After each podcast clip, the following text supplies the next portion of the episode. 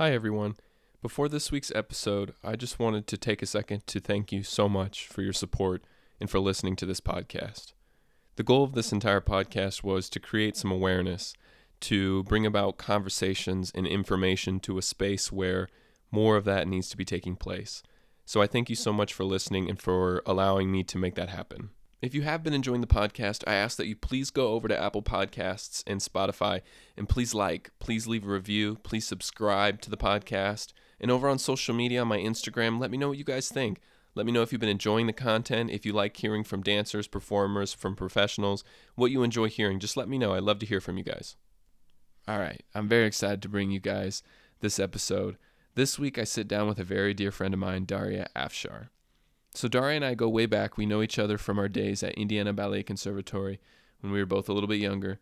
Uh, and she has since gone on to study ballet at the school, the John Cranko School at Stuttgart Ballet.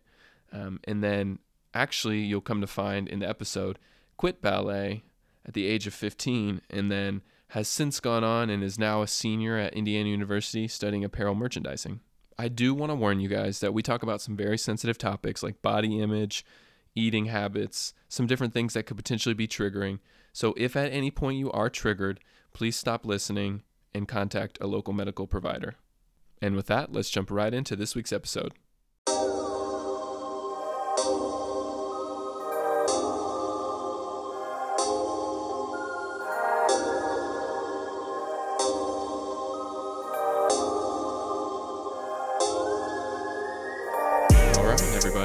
Welcome in to the newest edition of the Mental Game and a very special edition because this is the first in person podcast I've done. Uh, I'll admit that I've been a little skeptical of doing that because Zoom is so much easier. Uh, but my friend Daria Afshar was like, you know what, we should do one in person. So, Daria, thank you so much for doing this with me. Thank you so much for having me. I'm very excited to be doing this today. And this is my first podcast ever. Woohoo. So, very exciting experience. So, we'll go easy on you. Yeah, I hope so. No, I'm just teasing. Um, okay, so Daria has a really unique story because, well, I'll let you tell. I won't tell, but you've you've taken so many different twists and turns, uh, including we actually grew up at the same home studio. Of course, I came a little after you, um, but then Daria has done so many incredible things that have taken her so many places. Um, so, Daria, would you please, for those that don't know you as well as I do, tell us a little about your background and how you got to this point? Yeah, so I was a dancer from the ages 3 to 15. So I danced for about 12 years in my life. And like Glenn said, we started out at the same school. And that's where I started out at the age of 3. I was at Indiana Ballet Conservatory. And I danced there for 11 years of those 12 years. And then I actually wanted to have a little bit more professional training. So I went to Stuttgart, Germany, and I danced for a year at the John Cranko Schule.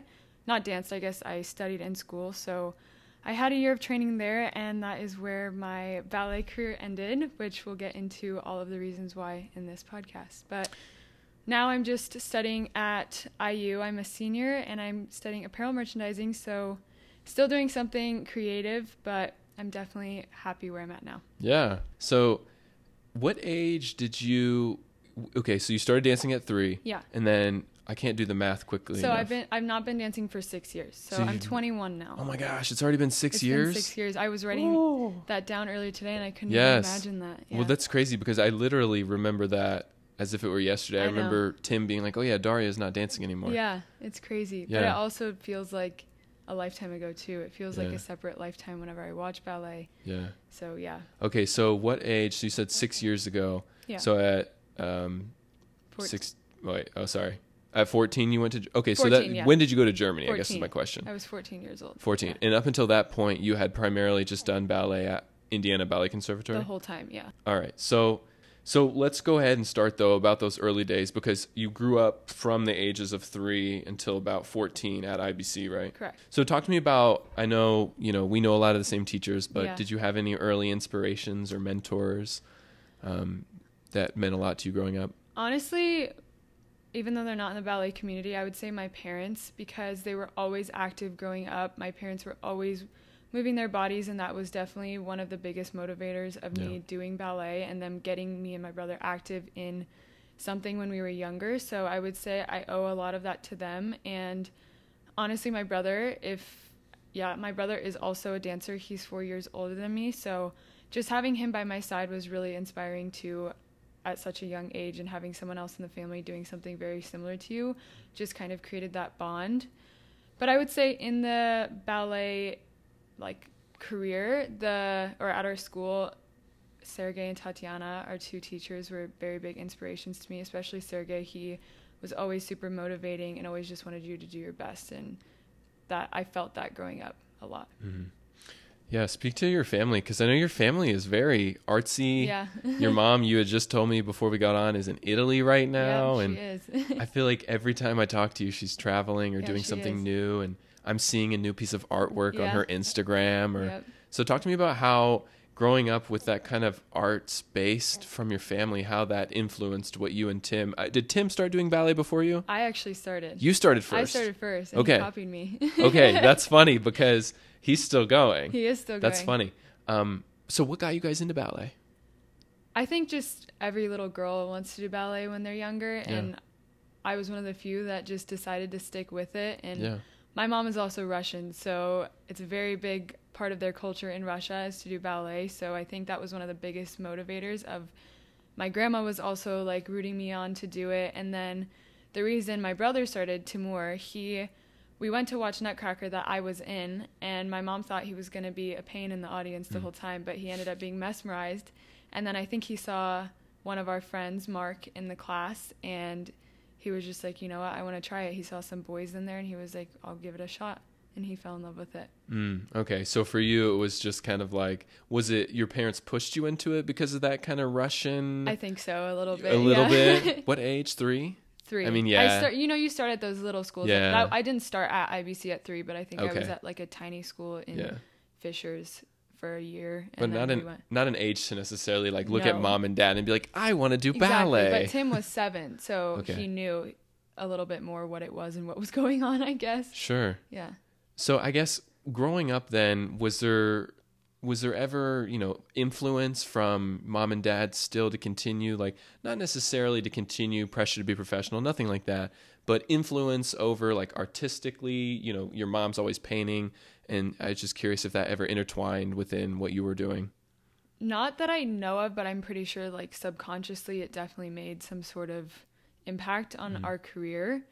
And actually something that's kind of funny is we look back at home videos and my dad was the one who was always telling me and my brother to dance. And if my dad is from Iran, so that's a big part of their culture and growing up they always blamed it on my mom, but looking back we're like dad it was actually you that wanted us to dance all Yes. the time. So I think just a mix of both of those cultures and Yeah. my parents did want us to succeed, so they did push me in those young years. I think a healthy amount. I mean, you want your kids to be active and have extracurriculars, so yeah, I would Mm. say they did. That's so funny. Yeah. The, the, the tables have turned. I know. yeah, it's on dad. That's that's really cool. Yeah. Um, okay, so family side, but speak to you were saying Sergey and Tatiana Mhm. were big inspirations, big Mhm. motivate motivators to you. Um, so speak to me a little bit about them and what they meant to you growing up. That's a good question. I wasn't ready for that one. um, I would just say both of them believed in me a lot, and I know that you know how it feels when a teacher believes in you in ballet, and you can tell when they don't. And they just really wanted me to be successful, and yeah, and I had, I feel like Sergey especially, you could talk to him about anything that wasn't just ballet.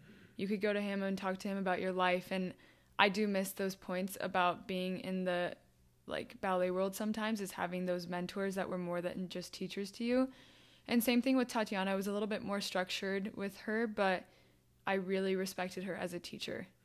That's that's well put. yeah. And that's kind of why I asked the question is because from my experience, especially with Sergey, I mean Tatiana Yeah. was fabulous. Yeah. The most lovely human being, most Yeah. beautiful dancer. oh yeah.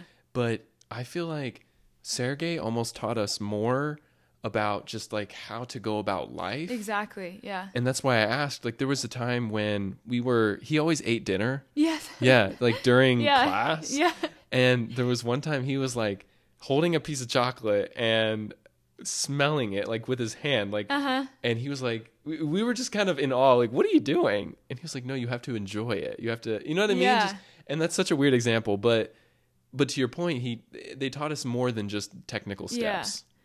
Yeah, I definitely agree with that. And I feel like, you know, there's a lot of issues in the ballet world. And I feel like Sergey just really wanted to treat us as human beings rather than ballet dancers who were supposed to be Mm. like robots. hmm And that stuck with me a Mhm. lot.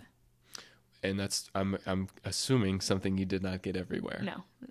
Yeah, I'm sure we all kind of have Yeah. those. Um, I don't know, teachers growing up where it's like on the opposite end of the spectrum, Right. if you will.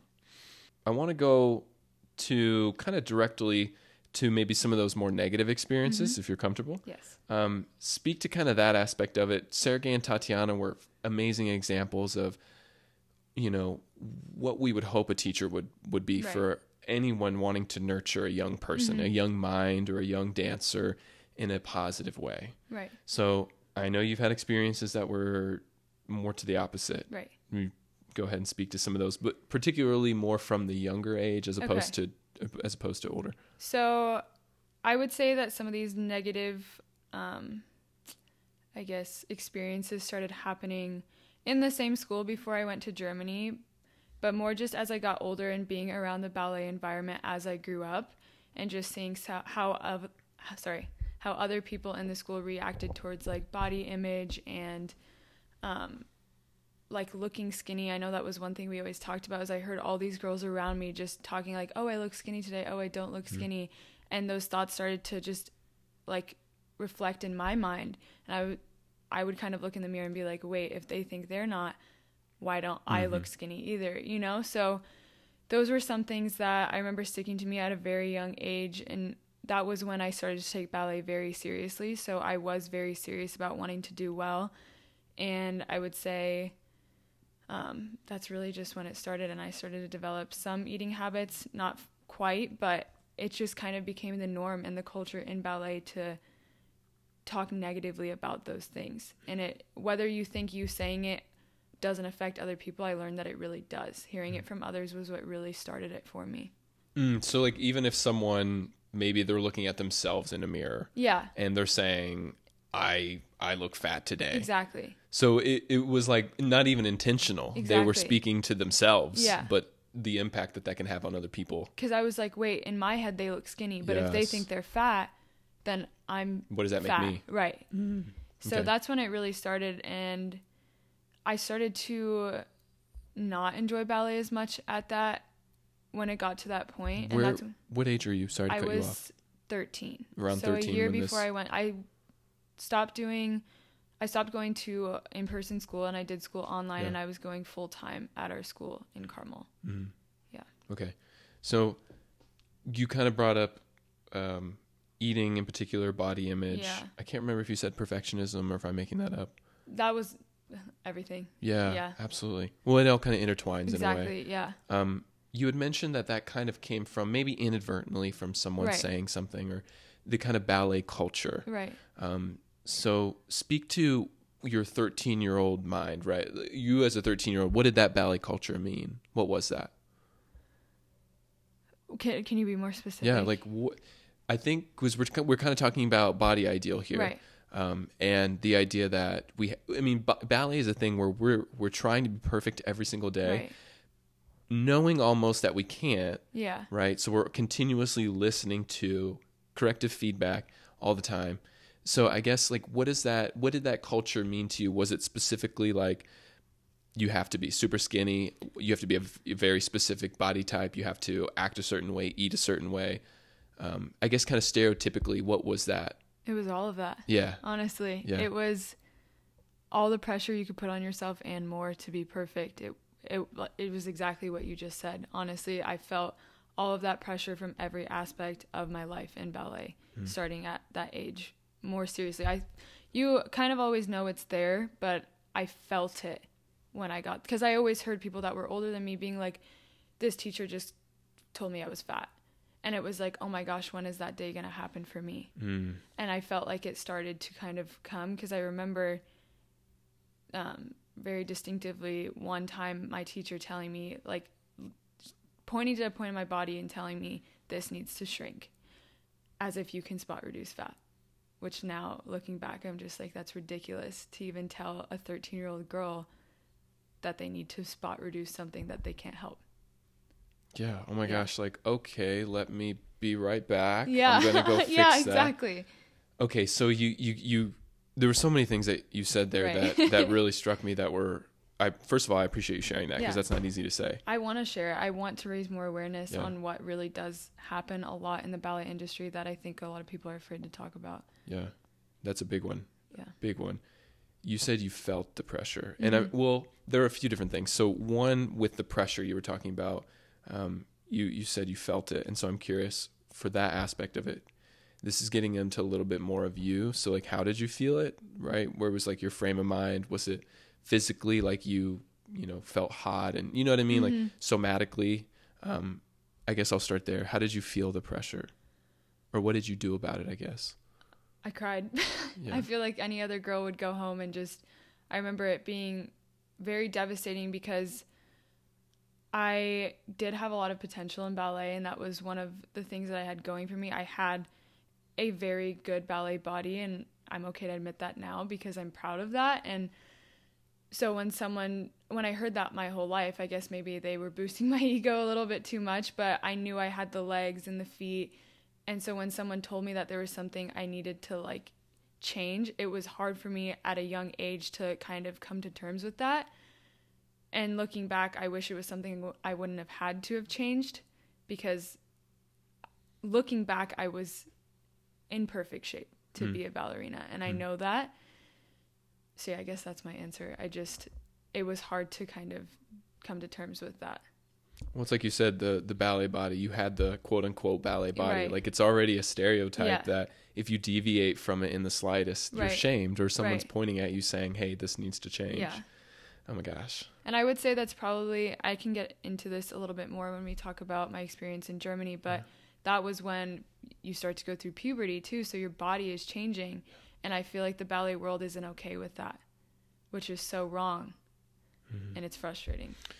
There have been I I'm not I'm not completely familiar with it, but there are a lot of studies. I don't know if you've heard of like the female athlete triad or um, it, it's just kind of like there are different things in, in females in sport Mhm. like that kind of point to you know like you said puberty happens naturally. Right. like it's not you can't turn it off. Yeah, you know what i mean? like yeah, if you grow older it happens. But yeah, but yet they want you to stay in this kind of like there's this cultural uh, kind of image of what a ballerina should look like. And so when you start to naturally grow yeah, that's a problem. I feel like they really want you to stay adolescent and look adolescent Right. for your whole life, and that's not possible for most girls. Mhm. And I think that's why so many women walk away from it around that age when they're in high school and teenage years and right after or right when they start going through puberty. it was 13 when someone came to you and said was that the first time Yes. that you had had that, that experience was the first time that that happened, yeah. okay and was it similar to when i asked you the question about how did you deal with the pressure how did you what was going through your mind in that moment I guess I was just scared. I lo- at the time I thought I loved ballet. Looking back, I don't think I loved it as much as I thought I did, but I wanted to be good. I wanted to be successful in it, so I started doing what every ballet dancer who wants to be successful started doing, which is developing bad eating habits because you're tr- you're so desperate to do anything that you can to stay in it and not be like ashamed either. So it's kind of like you took it as the key of like, okay, if I want to unlock the door Yeah. of what people are telling me is my potential, if I already have this ballet body and I have some natural ability, okay, the key is I need to continue to look a certain way Right. in order to produce the same results or whatever that is that they see as Yeah. as like the stereotypically perfect ballet body. This is what I have to do. Exactly. Okay. You just voiced everything I was trying to say. Mm, absolutely. No, you said it so perfectly. what did you do? What were some of those things? Like, can you remember? Can you, you don't have to get too in detail, Yeah. but I'm really curious if you're comfortable sharing. I just brushed it away and kept going. I feel like this was something else I wanted to talk about, but I think so many because we I grew up with it at such a young age and a lot of ballet dancers do, you think that's normal to be called fat, to Yeah. be told that you're not good enough, that you need to work harder. So I just did what any other ballet dancer would do and suck it up, do what I'm supposed to do and keep going. So for you, that was take the finger pointing at my name the body part. Everyone Yeah. probably has a different thing. yeah. That, I just don't want to like Yeah. trigger someone else by Yeah. saying it or open up an insecurity for someone else. So I don't want to talk about yeah, what exactly it was. that's okay. No, that's a good idea. but it, it's like, but it's, but it's it's kind of a crossroads, I guess, is what I'm getting to. And you took it as okay, it's time to do whatever they tell me to do. exactly. So how did that then manifest into? Well, I guess let me ask you this first. What made you want to go to Germany? Well, I was starting to get older. I was about to enter high school, and I knew a lot of dancers around that age go somewhere a little bit with more professional training that can kind of get you a better head start into getting into a good company. And so uh, there were some places I wanted to go through in the US, but my mom kind of did push me to go to Germany because my brother was already there at the time. And she did want to come with me, but she didn't want her kids scattered all over the world. So she said, Why don't we go try out this school in Germany? My mom knew the director. I got an audition, and it just kind of happened from there. I would say that she kind of helped me a lot in that sense, and I just followed because Mm. Tim had a good experience. So I was like, okay, I might as well try it out. It's a good school, and it is a good school. I'm, but there are a lot of issues with it too, which we'll get into. Absolutely. Before we get to that though, what I guess my my question is at 14, right? Mhm. What made you want to leave? Like what what was it that made you cuz at 14 I'm it was at 8th grade, Eighth grade. going the freshman Go- year of yeah. high school. You know, you could have gone and lived a quote unquote normal life Right. if you will. Like what made you want to go do something different? I think Take just, this route. At that time, all I knew was ballet. I didn't care about. I left normal school. I didn't have any friends left from like my school here in Fishers, so I just wanted to do what every other dancer does. I wanted to be successful. I really did, and I I loved being on stage, and that was the feeling I was always searching for is being on stage and improving my practice to look and do better. hmm So it was kind of like, in a way, you're talking about like someone maybe saying, in order to continue to be successful, you need to lose this weight or whatever. Uh-huh. So it's kind of like the path, if you will. In order to be successful, you need to go away to where this can continue, or maybe more so to be your life. Yeah, Take me through that transition specifically. I know you had your brother there. yeah, So it maybe would be different than someone, let's say, who was moving by themselves. Yeah. But what was that transition like? I mean, that's that's not just like, oh, I'm moving to Florida Yeah. from Indiana. No, I'm moving to Germany. What was that like? I remember being ecstatic. When my mom told me that she got a place for us to stay, I was so excited. I just romanticized that European new life in my mind. And I really had no attachments here except for my friends in the ballet school. But we just all knew that this is kind of what you have to do, which isn't necessarily true. But yeah, I was very excited. I was excited to be with my brother. I had heard my mom and him talk about it for many years, how much they loved Stuttgart. So yeah, I was I just romanticized it. I remember always just being like, "Oh, I can't wait to go to German school and like meet foreign people." And that part was really cool, but I didn't enjoy it as much as I hoped I would, both ballet and honestly just living there because I had such a bad experience with ballet also. Mm-hmm.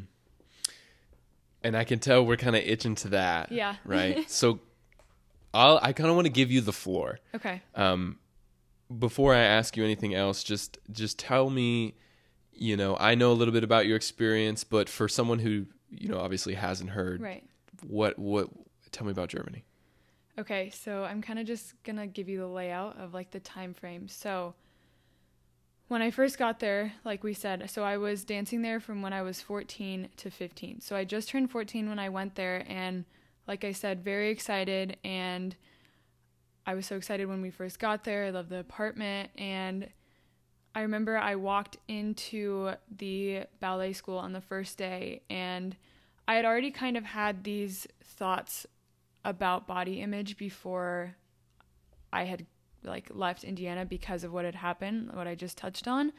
So I was very aware of what everybody looked like and in Europe ballet is a lot more hardcore, I would say than it even is in America, which is um, in America it's already a lot. So it's like times 10 there and it's very just very difficult over there. So I remember walking to the school and kind of immediately I was like I'm so much bigger than everybody here. And that was like the first thought I had on the first day. And I remember being relieved that I didn't have to dance that day because it was just kind of orientation. And I also remember being told that we were going to be weighed. Yeah, while we were um, like starting out. And immediately I just remember feeling super anxious. I was looking at everybody around me and I was like, I don't look like these girls. Like, this is different.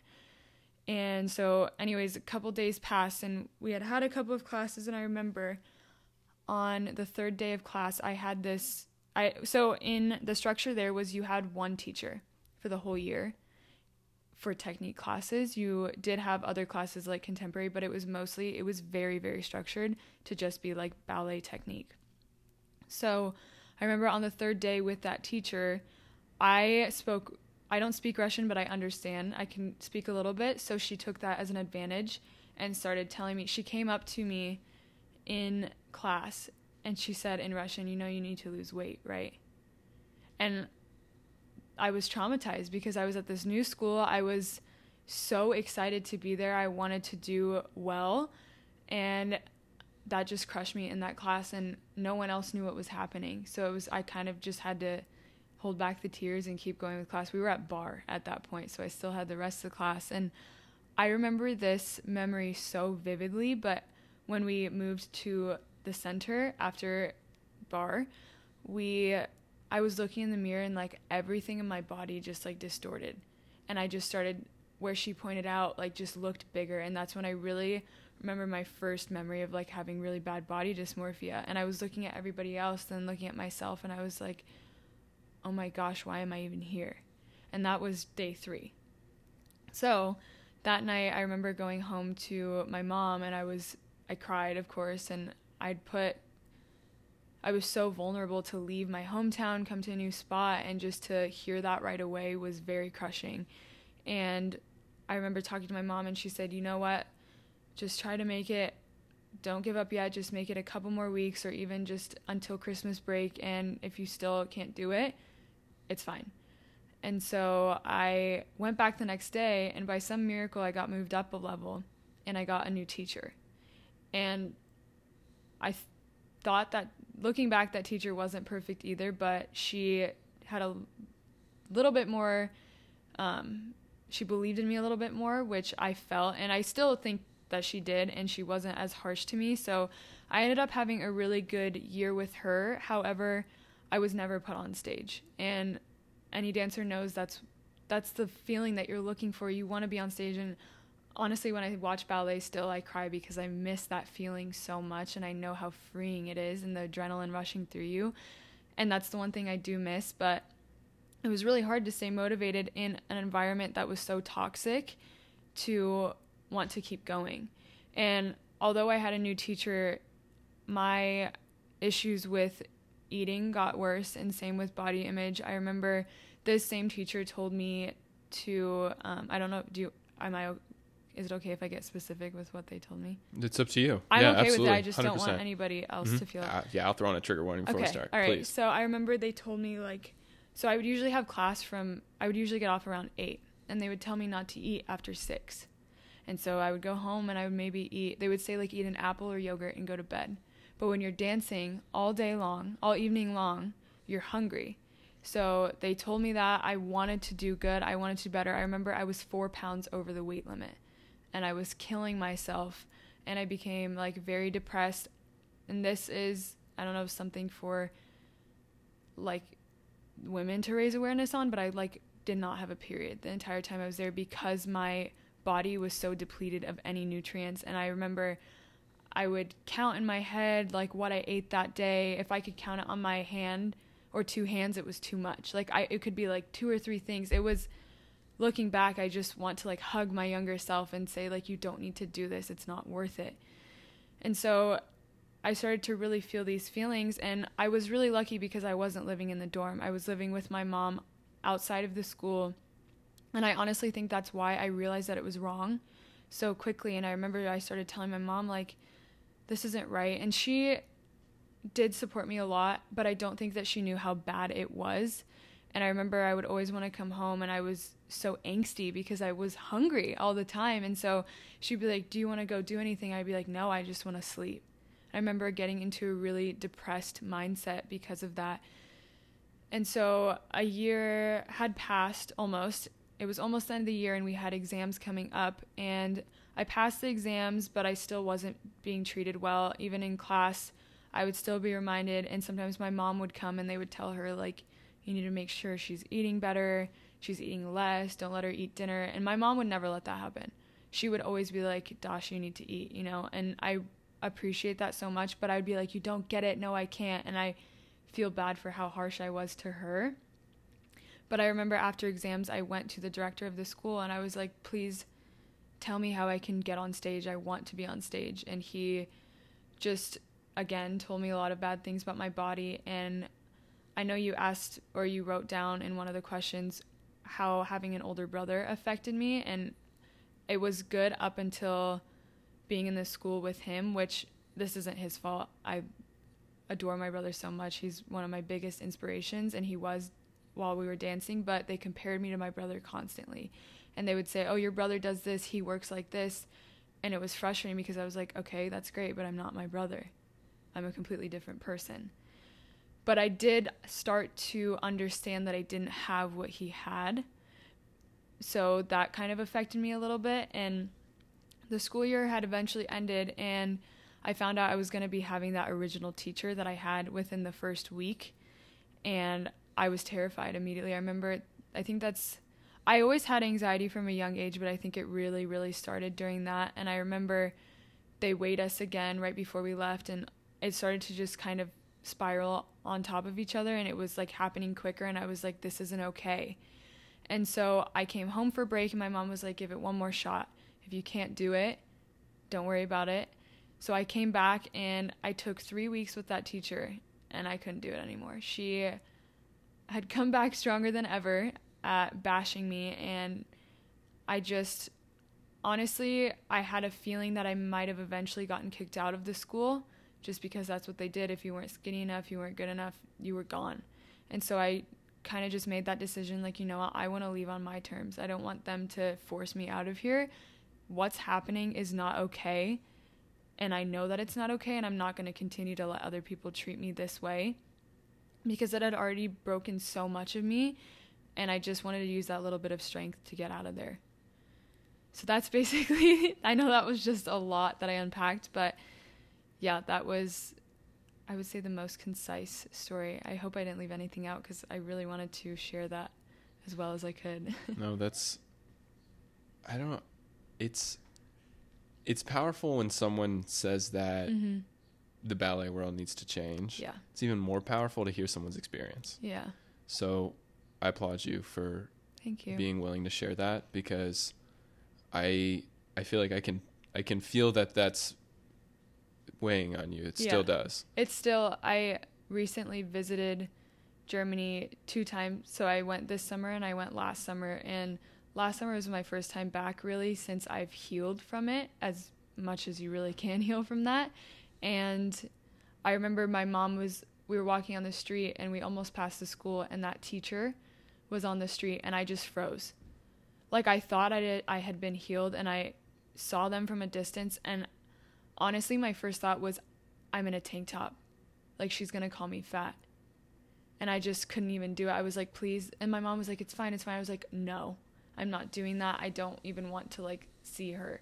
So that's something that I realize still affects me. Like I still have so much anger, not just towards how they treated me, but looking back how they treated everybody. And it's just so toxic and I think so many dancers don't realize that it's happening and that's what's so scary is I didn't fully understand what happened to me until I left. And so I think a lot of these dancers don't even know what's happening at all. And I recently talked to someone who's also in the school. She reached out to me, which was an amazing experience to talk to her about it. And it even opened my eyes to some things that I'm telling you right now, like the fact that I think a lot of dancers don't know what's happening. And it's, it is very, very sad and it does need to change. Oh my gosh, you're like bringing tears to my eyes on multiple occasions. I'm like, nah, dude, you're, you're like hosting a podcast. You can't cry right now. Um, wow. Yeah. Wow. Thank you. Yeah. Thank you I'm so much. Very glad. I'm so grateful that you gave me the opportunity to share it because I've come a long way and I am proud yeah. of myself and I would love to help anyone else who's in the same position. And the person who did reach out to me was and it was so nice to be able to help and talk and yeah Okay. A Couple things. yeah that was beautiful. I'm dead serious. That Thank was you. amazing. Thank you for sharing that. Mhm. What I think being, you know, because like you said, this is something that happens and people probably don't realize it as it's happening, or they maybe are in the same frame of mind as your 13 year old self, Mhm. where it's like, this is the key to where I want to go. Right. So I'm going to open the door, and whatever's behind that door, we're going to roll with it. yeah exactly quoting, you know, because apparently this is the way to become successful yeah and you had two positive supports in your life Mhm. that the majority of people who probably go away to a place like this i'm assuming i actually don't know but probably don't have yeah any. I mean they were in dorms without family. Yeah. i mean it was an international school so they were from all over the Yeah. world. Yeah. And i know your mom. Your Yeah. mom like when we come over for dinner is like here's your first helping. And here's, here's, your, second, second helping. All like I think of mark's mom too. Yeah russian russian mothers. You know what i mean? Like that's what they want. They want to feed you. And and so you had those supports i that did yeah. that and so I'm I'm thinking of someone maybe who doesn't have that like maybe your friend. yeah. So that experience in itself is so incredibly powerful because it should never have happened in the first place. right. What would you say or what did you say to your friend if someone came to you and was maybe explaining their experience to you now with where you're at, right? What would you say to that person or what did you say to your friend? it's not worth it. It's really not. I mean, I think a lot of people probably have in that school had a lot better experiences, and I still have friends who are in it, and I know that they had a better experience, and I'm happy for them. I'm happy that they're successful, but if it tears you down that much, it's really not worth it. And I had to come a long way to heal myself from that, and so especially if it's not something that you truly truly love and i know a lot of people are afraid to walk away from it. I that was i was terrified. I mean anyone who went to high school with me knows ballet was my whole life. Like i was it always almost there. has to be. it is yeah it has, Has to be. to there's be. no other way if you want to do it professionally. So i lost my train of thought a little bit but yeah i just i kind of did ballet because i think it got to the point where i was doing it because it was all i knew Hmm. and so if someone is in those same shoes, just I promise you will be so much happier if you just admit it to yourself. And I think admitting it to yourself is the strongest thing that you can do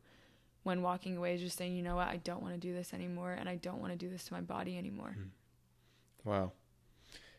That was one of the reasons why I was afraid to walk away from Mhm. ballet. Very well, not in in terms of the the any of the body stuff or the eating, Yeah. but in terms of I was like I don't know what else to do. You put so much of your life. Yeah. And you went farther than me too. You already like were out of mm. school and stuff, but still it's scary. Well, it's like you said, you you you this is what you trained for. And I mean, you you didn't go to regular school Yeah. because you wanted to give this your life.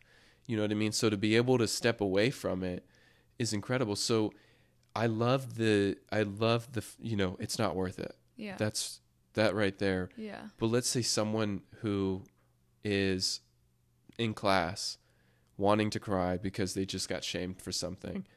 Let's say they don't have maybe, you know, mom and brother are there Mhm. and they're unsure of what to go back to.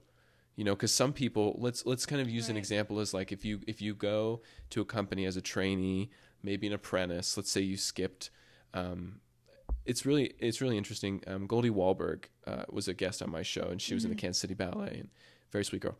She had admitted on my podcast that she hadn't even finished high school at the time of like one of her. I can't remember if it's at the time, and I hope I'm not getting this wrong. At the time that she quit, but similar to like, if that's all you know, it might feel like you have less to fall back on. Mhm.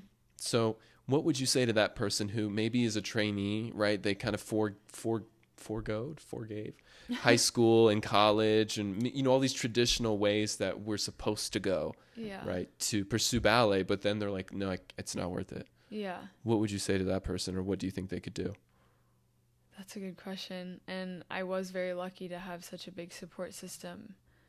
Um, Well, lean on leaning on supports Yeah. is probably one, yeah. right? Yours just happened exactly. to be there, Yeah. So leaning on support. Yeah, just try to find people around you, I guess, that can try and help you get out of it. And honestly, like, you will figure it out. No matter what, you will figure it out. If you care enough to get yourself out of that environment, you'll figure it out. I Mhm. would say that's, I don't know if that's a good answer That's that I good. can give, but yeah, that's what I would say. Well, I think you're kind of just pointing to like it's it's almost like you don't know what you don't know. Exactly. Like of course you're going to be afraid to walk away if this is all you know. I think of it sometimes in terms of like when I walked away from ballet, I was scared too, hmm but I was like, well, if I can put the amount of energy into what I do in a ballet day Yeah. into some other career, Exactly. then we can get to the same level. Yeah. Do you know what I mean? Exa- Because yeah, I know exactly what you mean. absolutely we know how to put time into Yeah. like you know in ballet for instance you stretch you go to the gym Yeah. maybe or you know you know how to eat a specific way Yeah. you know what's good for you so then if you put that time and energy into anything else yeah. oh my gosh Yeah. I mean, ballet dancers know dedication like nobody there you go else. Yeah. absolutely so there are these transferable skills Mhm. almost that we learn from Yeah. ballet or any athlete could take into like you know i know you're interested in fashion Yeah. now taking that into fashion Yeah. So before I get to that point, was mental health ever spoken about at, in Germany at early age? Was it ever something that someone asked you about? So this is kind of what I wanted to talk I kind of already touched on it earlier, but it never was. And that's why I say I don't think a lot of people realize that it's happening. Even teachers because this was part of the conversation I had with my the other person I knew from the German school. Um, we were talking about how I think it's just a pattern of toxic teaching because these dancers were treated poorly and they don't heal themselves so then they treat their students poorly and it's just this ongoing cycle that never stops. And honestly i think if every dancer went to therapy the ballet world would be such a better place because i genuinely don't think that they know that there's something wrong. Or if they do they don't think it's as big of a deal as it really is so mental health was never a point in ballet at any point in my career Ugh, that's the problem. exactly And you're not the first person to say that. So I think that's really important for people to take note of is it's kind of like a, um, a chain reaction if you want Mhm. to say like you know I've talked with previous guests about how the the regime that is kind of on their way out of the ballet world now Mhm. You know that's what they know so that's what they took into it. So that was kind of some of the teachers we had. Yeah. And then of course maybe the generation after that is is open to the idea that maybe that's not the only Mhm. way but still that's their way yeah. right? So it, it, it's taking time. So i guess how then do we how then do we continue to shift the perspective that teachers take do you think? How do we start to incorporate it or start to normalize something like therapy or you know how do we what do you think dancers can do I, is i guess therapy is an option but what, Mhm. what what can dancers do to, to to realize that this isn't normal Yeah. I just think it's such a complex issue, and I honestly don't even know where you would start to unpack it. Oh, I just lost my train of thought again. I just have so much I want to say. no that's okay whatever's on your mind Um, hang on. I want to say this correctly, I guess. Mhm. But I mean, it's kind of. I remember this is kind of a side tangent, but Mhm. talking about sustainability in Mhm. fashion, it's Mhm. like you have to change the pilot while the plane is flying, and I think it's the same thing with ballet. I love that. Ooh. Yeah.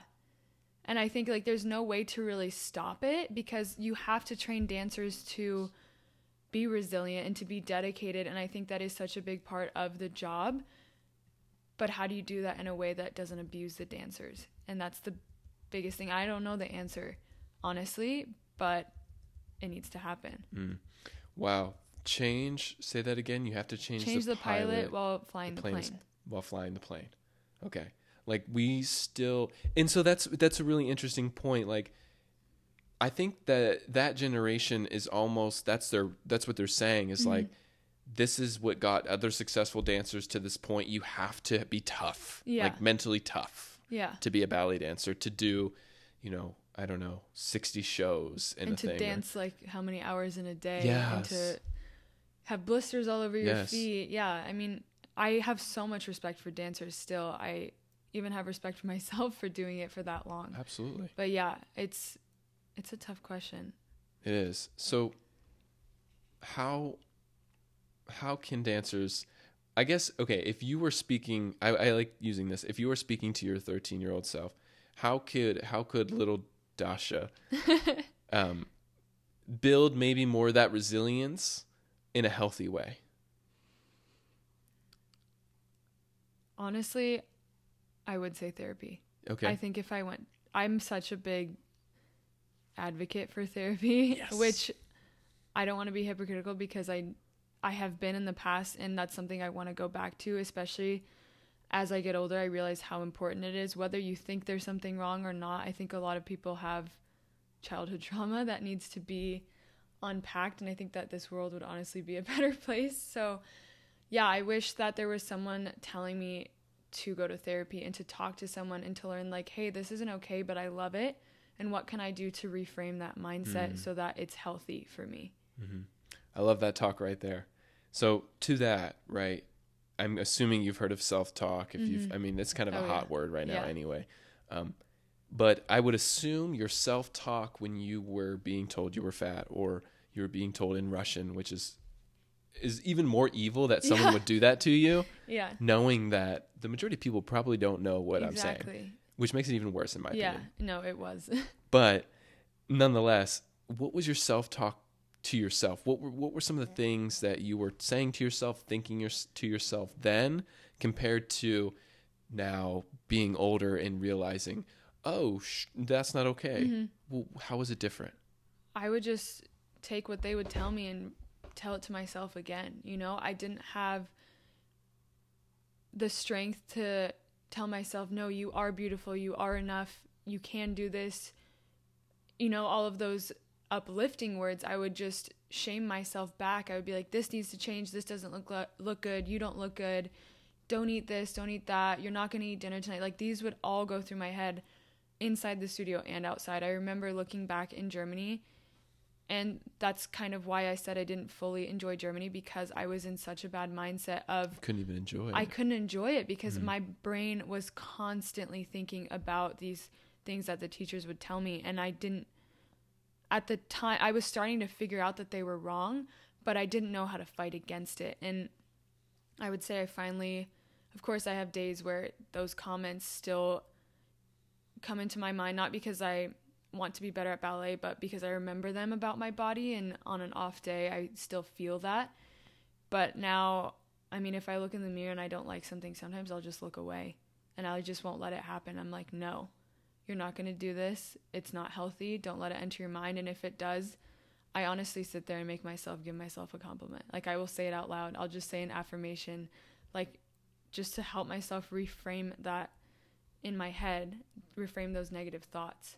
And I think that's very important. And I wish that I had that when I was younger. And I think it would have helped me a lot because when you and I, that's why I brought in body dysmorphia because when I would look in the mirror and I would say negative things, I would see it. But now when I say positive things, I see the positive. And it's changed so much. And I'm honestly at, at such a good place now. And I never thought I would be here. And I wish I could tell my 15 year old self that it would eventually get better. so you've said affirmations, Mhm. self talk, um, speaking to that kind of like healing journey, Mhm. if you will. Are there any other things that have helped you get to this point, or any other things now that you do? You know, I've had that question asked to me and I really don't know the answer. I honestly, the biggest thing is time. I think that's what anyone, I know that's kind of the most cliche answer, but it really is just growing up a little bit and looking back and realizing that I was not worthless because they told me that, you know? So I really had to teach myself that my worth didn't come from ballet and it came from within and who I was as a human being. And I really another thing that I I don't know if we are going to get into this more, but I really care a lot about health now, but I reframed it in my head to not care about how I look, but care about how I feel.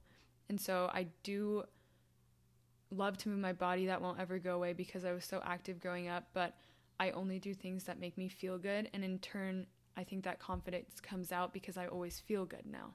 I don't care about what I look like. Of course, if I look good or I don't, that's just like if I look good, it's just a side effect of Look good, feeling feel good. good. Exactly. Mhm. We've hit a lot of really tough subjects. Yeah. So take me there now. What are what are some of the things to tell people a little bit about what you do now? Okay. So currently I am an influencer slash content creator and I do a lot of things with fashion and also lifestyle and health. I use YouTube as my biggest platform to really talk about living a healthy lifestyle. I love to cook, so I mm. try to give a lot of recipe in, inspo and I would say I eat pretty healthy. I mean, I don't I learned to not put pressure on myself. I still have days where if I eat something that maybe wasn't the best for me, I still feel guilty. And I don't think that's something that's ever going to go away. But I've learned to kind of live with it and push it away and be like, that made me, that ice cream made me happy. I don't care, you mm-hmm. know? Mm-hmm. And I'm going to live my life eating what I want because I'm a huge foodie. That was also part of probably my problem growing up. My dad was Iranian. And if you know, in the Iranian culture, it's all food. So, yeah, that's a big part of my life now. And so I really just love to teach people just how to live a balanced lifestyle, I guess. And I'm really excited to talk about this on here because I feel like a lot of people who follow me don't know my background on why I care so much about health and living balance. That's my key word mm-hmm. is that's what you have to have and I didn't have that in mm-hmm. ballet and they didn't teach balance and I would say the only person Oh, absolutely not. maybe was Absolutely not.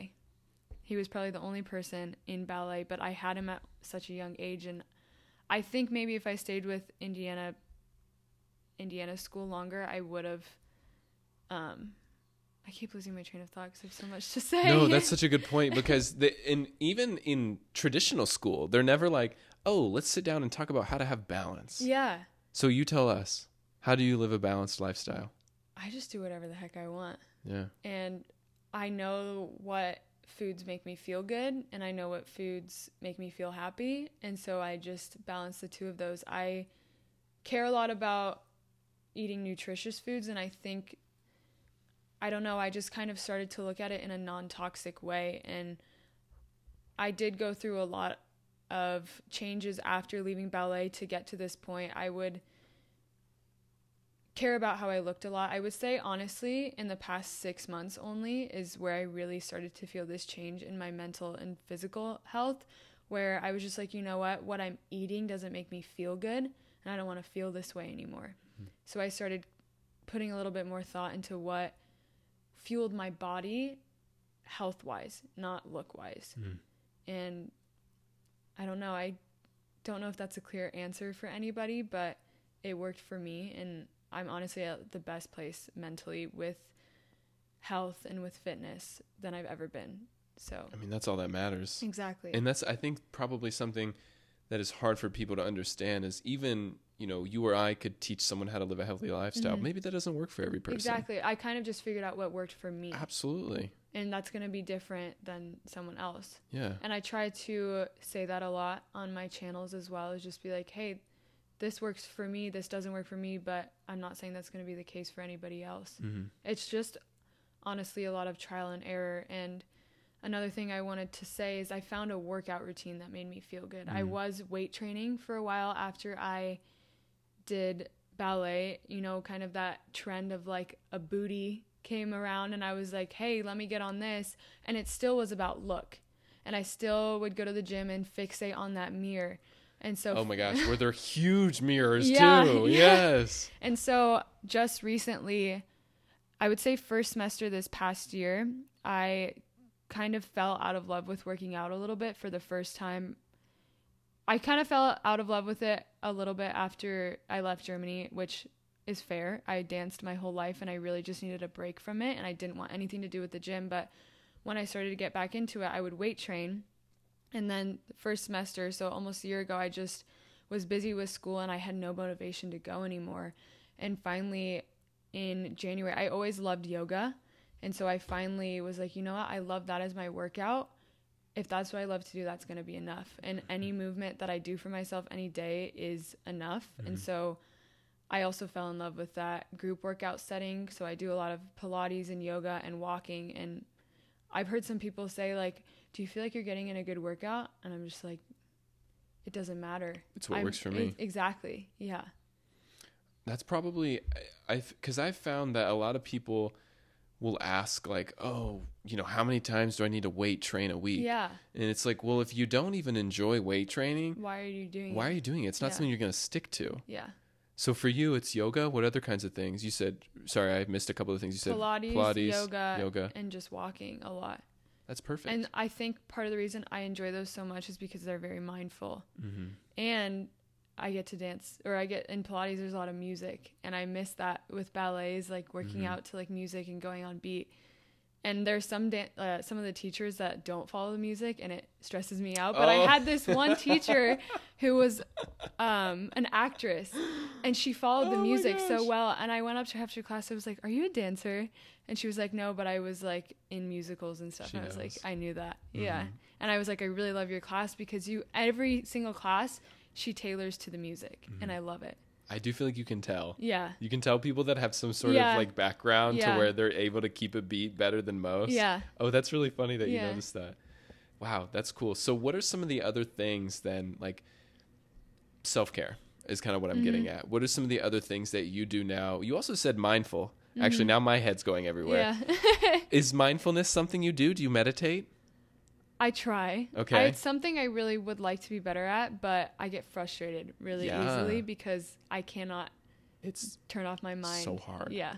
hmm But I do try to I do love yoga because my mind's not off, but I'm in a very like zen Mm-hmm. calm state and I love working out in the morning because if I do it in the morning it puts it sets up my day completely differently. And Yes. that's what I learned to love about working out is the way it makes me feel mentally. I don't if I even didn't have a good workout, if my body was tired, I still am just so happy that I went and I showed up and I sweat. And that's another thing is these classes I take are like 100 degrees. Oh, you take hot yoga? I take Oh, hot girl. yoga. Hot, Ooh. hot Pilates. Oh, you take hot Pilates? workouts, yeah. oh my gosh. But I love it. And people be asking you if that's enough of a workout. I know. I'm like, oh my gosh. I'm like, do you want to join me? absolutely not. Yeah. so I really just learned to fall in love with that sweat Yeah. feeling and knowing like I'm doing good for my body. I'm detoxing. So, and I, because I feel so good, I think in my head I've looked the best that I have in my entire life because that's coming from my inner self and not because I'm toned somewhere. You know what I mean? Mm-hmm. What are some other self care things you do? I like to be alone a lot. Honestly, cooking by myself and just watching some like Netflix is my favorite part of self care. Like sometimes my boyfriend will be like, Do you need help cooking? I'm like, You can just leave me alone and I'll just put my headphones in. And I love doing that. I'm very, I think because I had that experience in Germany, I very much love my alone time because I had to grow up so young living there. And so I love to work out. That's another way that I do self care. I love reading. Yeah, you've named a lot of awesome things already. Yeah. Wow, that's really cool. Yeah. Um, tell me about being an influencer. What do you do? Or tell people, tell them what you do. Yeah, so I'm I guess I shared a little bit, but yeah, I love fashion. That's Mhm. what I'm studying in school. I can't remember if I mentioned that, but I stud I study apparel merchandising and I have a minor in marketing and a concentration in product development. So kind of a mix of those things is what I like to do on social media. I love working with different clothing brands. I love being my own boss. I think that's one thing that comes from that independence that I've found in myself is I love working for myself and I think I work really well that way. And so I do mostly fashion and sorry, fashion on TikTok and Instagram. So if you guys want to Yes. Where those can we out. follow? Tell so the my tell everyone where to follow. Instagram is at Daria Afshar underscore and my TikTok is at Daria Afshar six. And my YouTube is just Daria Afshar if you guys want to check those out. Yeah. But yeah, I'm having a lot of fun with it and I really hope to I guess what I didn't even mention is my dream goal with it is Mhm. to do travel and fashion. I love to travel. My if you guys follow me, you know my boyfriend and I are always trying to go to the next place. So he's my travel buddy and we always just want to explore the world and that's my goal. What's your favorite place you've been to so far? We just got back from the Amalfi Coast in Italy and that was Casual. the most yeah, Casual. Yeah. Oh, that was the yeah, most same. incredible place. Oh, nice. Me and my lover. Oh yeah. Oh, that's so cool. yeah, it was absolutely incredible. So that's kind of just what I do now. I want to teach people to live a good life, I guess. That's the point and look good. in clothes. In clothes. Not and look good. I like that. I like that. Well, I guess yeah, w- is there anything else with that kind of lifestyle with that kind of healthiness or healthiness? But like anything else that you'd want to share with people that you've discovered? I guess if anyone is listening and they're in the same shoes, like I said, just time will heal Yeah. all wounds. Honestly, I never thought in a million years I would get to where I am now and rely on the people around you for support. I was in a very bad mental state when I did leave, and I surrounded myself with people who saw happiness in everyday things, and that made a tremendous effect on my mental health. And I started, I, I was so fixated on this thought, like, oh, I want to be happy, I want to be happy. And then I learned that happiness isn't like a feeling, it's something that you do every day. You do things to make you happy. So I go to Pilates, I spend time by myself, I go on walks, I listen to podcasts that make me feel good. It's all those little things in your life that you need to rely on, whether you're in a bad state or not. That's beautiful. That's that is really beautiful. Thank you. Okay. So coming down the stretch here because I'm mindful of our time. um, the Fab 5. I haven't given you these Okay. questions yet. Um, so this will be fun. I'm nervous. Uh, nothing crazy. um, the first question of the Fab Five, Fab Five, five questions that I ask every guest. okay. Um, I switch them up a little bit for fun every now and then. But uh, my first question for you is, what is a quote that you live by? I think honestly, the thing that you just said, like if I could put that in a quote What did, I don't even remember. about what, happiness and like how you like that. But okay, aside from that, I just wanted to point that out. That was really cool that you said Thank that. Thank you. Um, am I allowed to use that? No, I took it. It's my quote. um, quote that I live by. I feel like I know this, but I just don't know. You really put me on the spot here. This is why you didn't tell me the question. Everything in life happens for a reason. Ooh, That's my yeah. hmm I knew it was somewhere in my Mhm. head. I just couldn't find it. Keep That's it simple. Yeah. Okay. Um, that's awesome. Greatest piece of advice you've ever been given, or, or uh, for you, I want to make it greatest piece of advice you could give, say, your 15 year old self. I think what I just said that it does get better. No matter if you care enough to get yourself out of a mindset, you'll do it. And especially with the resilience I had, I I did and I'm I'm proud of myself for that. Yeah, you already made it out of something Yeah. more traumatizing Yeah. than hopefully you'll have to. Exactly. Yeah, absolutely. Top three books or podcasts. Ooh. I don't even know if I can pick 3. Okay. Can I do 3 separate? Can I do 3 for books and 3 Yes. for Okay. So, 3 books. So I would say my first one is Verity by Colleen Hoover. Second is Before We Were Strangers by Renee Carlino. And what's my third? I love I just started that's another thing I just started picking up reading, especially with being on social media, is I can't scroll without wanting to work. So now I start reading. So that that was a little tangent. But third book I would say is maybe Ugly Love by Colleen Hoover. And these are all romance books. I like to just live in someone else's little fantasy when I just want to go somewhere else. Say another bit of self care. yeah, exactly. Absolutely. Lose ourselves in a story. yeah.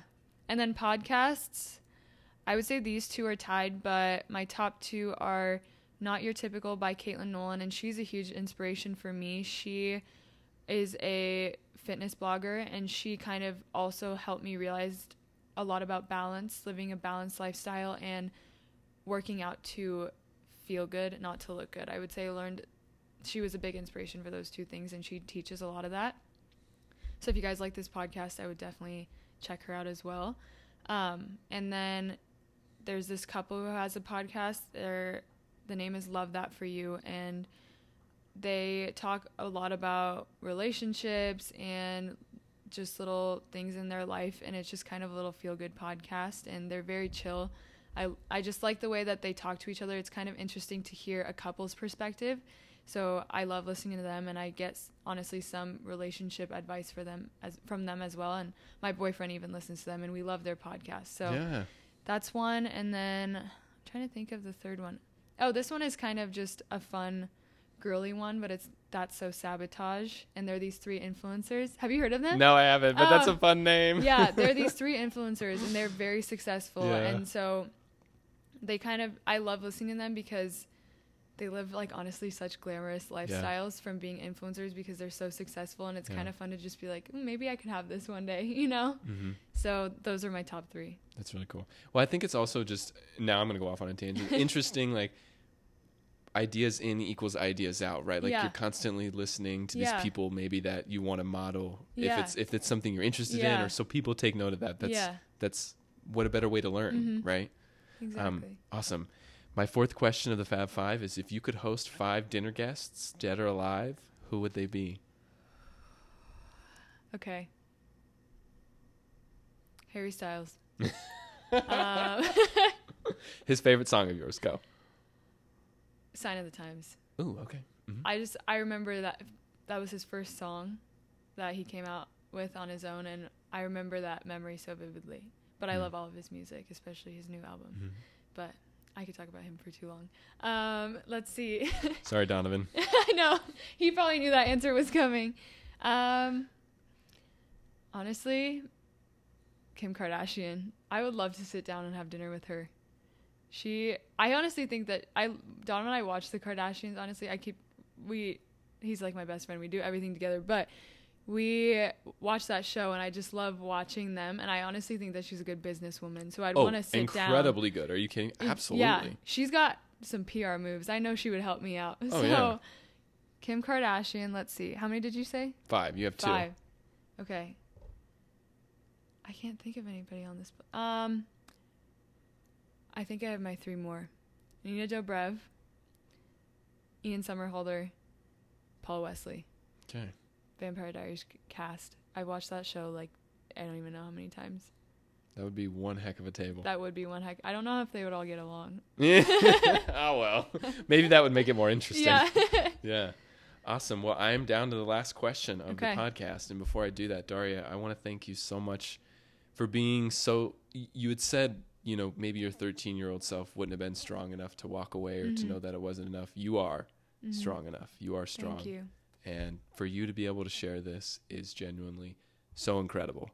Um, to one, recognize it, but then two, to be able to vocalize it is amazing. So props to you. Thank you. Thank you so much for the opportunity too. I'm so so grateful that I got to talk about this and I feel good. I feel like I got everything out that I wanted to say. Yeah, absolutely. Um, my last question for you is who do you want to hear next on the mental game? And it's someone, it has to be someone that you can help me get on the show. What if I said Tim? That's a great answer. Tim, you're up next. Tim has a beautiful mind. Yeah. He does have a beautiful mind. And it would be kind of interesting maybe to hear two different perspectives Oh, good point. versus a man and a woman in ballet going to the same school but different experiences. hmm That's a really good point, Actually, That one will probably be a little bit more uplifting. More what? uplifting. No. No, but I mean, it's your experience. Yeah. And and so it's it's beautiful in its own way. It doesn't need to be uplifting. It's what happened to you. Exactly. And No, I would agree. I'm I- just messing. Right. No, but I would argue that it's almost like you know how like I was I was sharing with you Daria was asking me beforehand about like kind of the podcasting world Mhm. and I was sharing with you like you you almost don't know and you just kind of have to start. Yeah. Well, it's kind of like that. It's like you almost learn more when it's like let's just try, Yeah. you know, because who knows what's going to happen, but you'll figure it out along the way even if it's slowly. Mm-hmm. So, Yeah. we have Maybe our own we'll journeys. start one. Yeah, We'll you see. should. Anything else that you want to say? Anything else that you want to share? Anything you want to leave our listeners with? Um, just if you made it this far, I really, really appreciate you for staying here. This is something that I have not ever gotten the chance to share this publicly, and I'm so, so thankful, Glenn, for being able to share it. So, and I appreciate anyone who's listening. Thank you. Thanks for being here. Thank you so very much if you made it this far. If you enjoyed the episode, go like and subscribe over on Apple Podcasts and Spotify. And reach out to me on social media. Reach out to Daria and I. Tag us both and let us know what did you learn from this episode? Would you take away from it? We would love to hear from you. And again, thank you so very much for listening.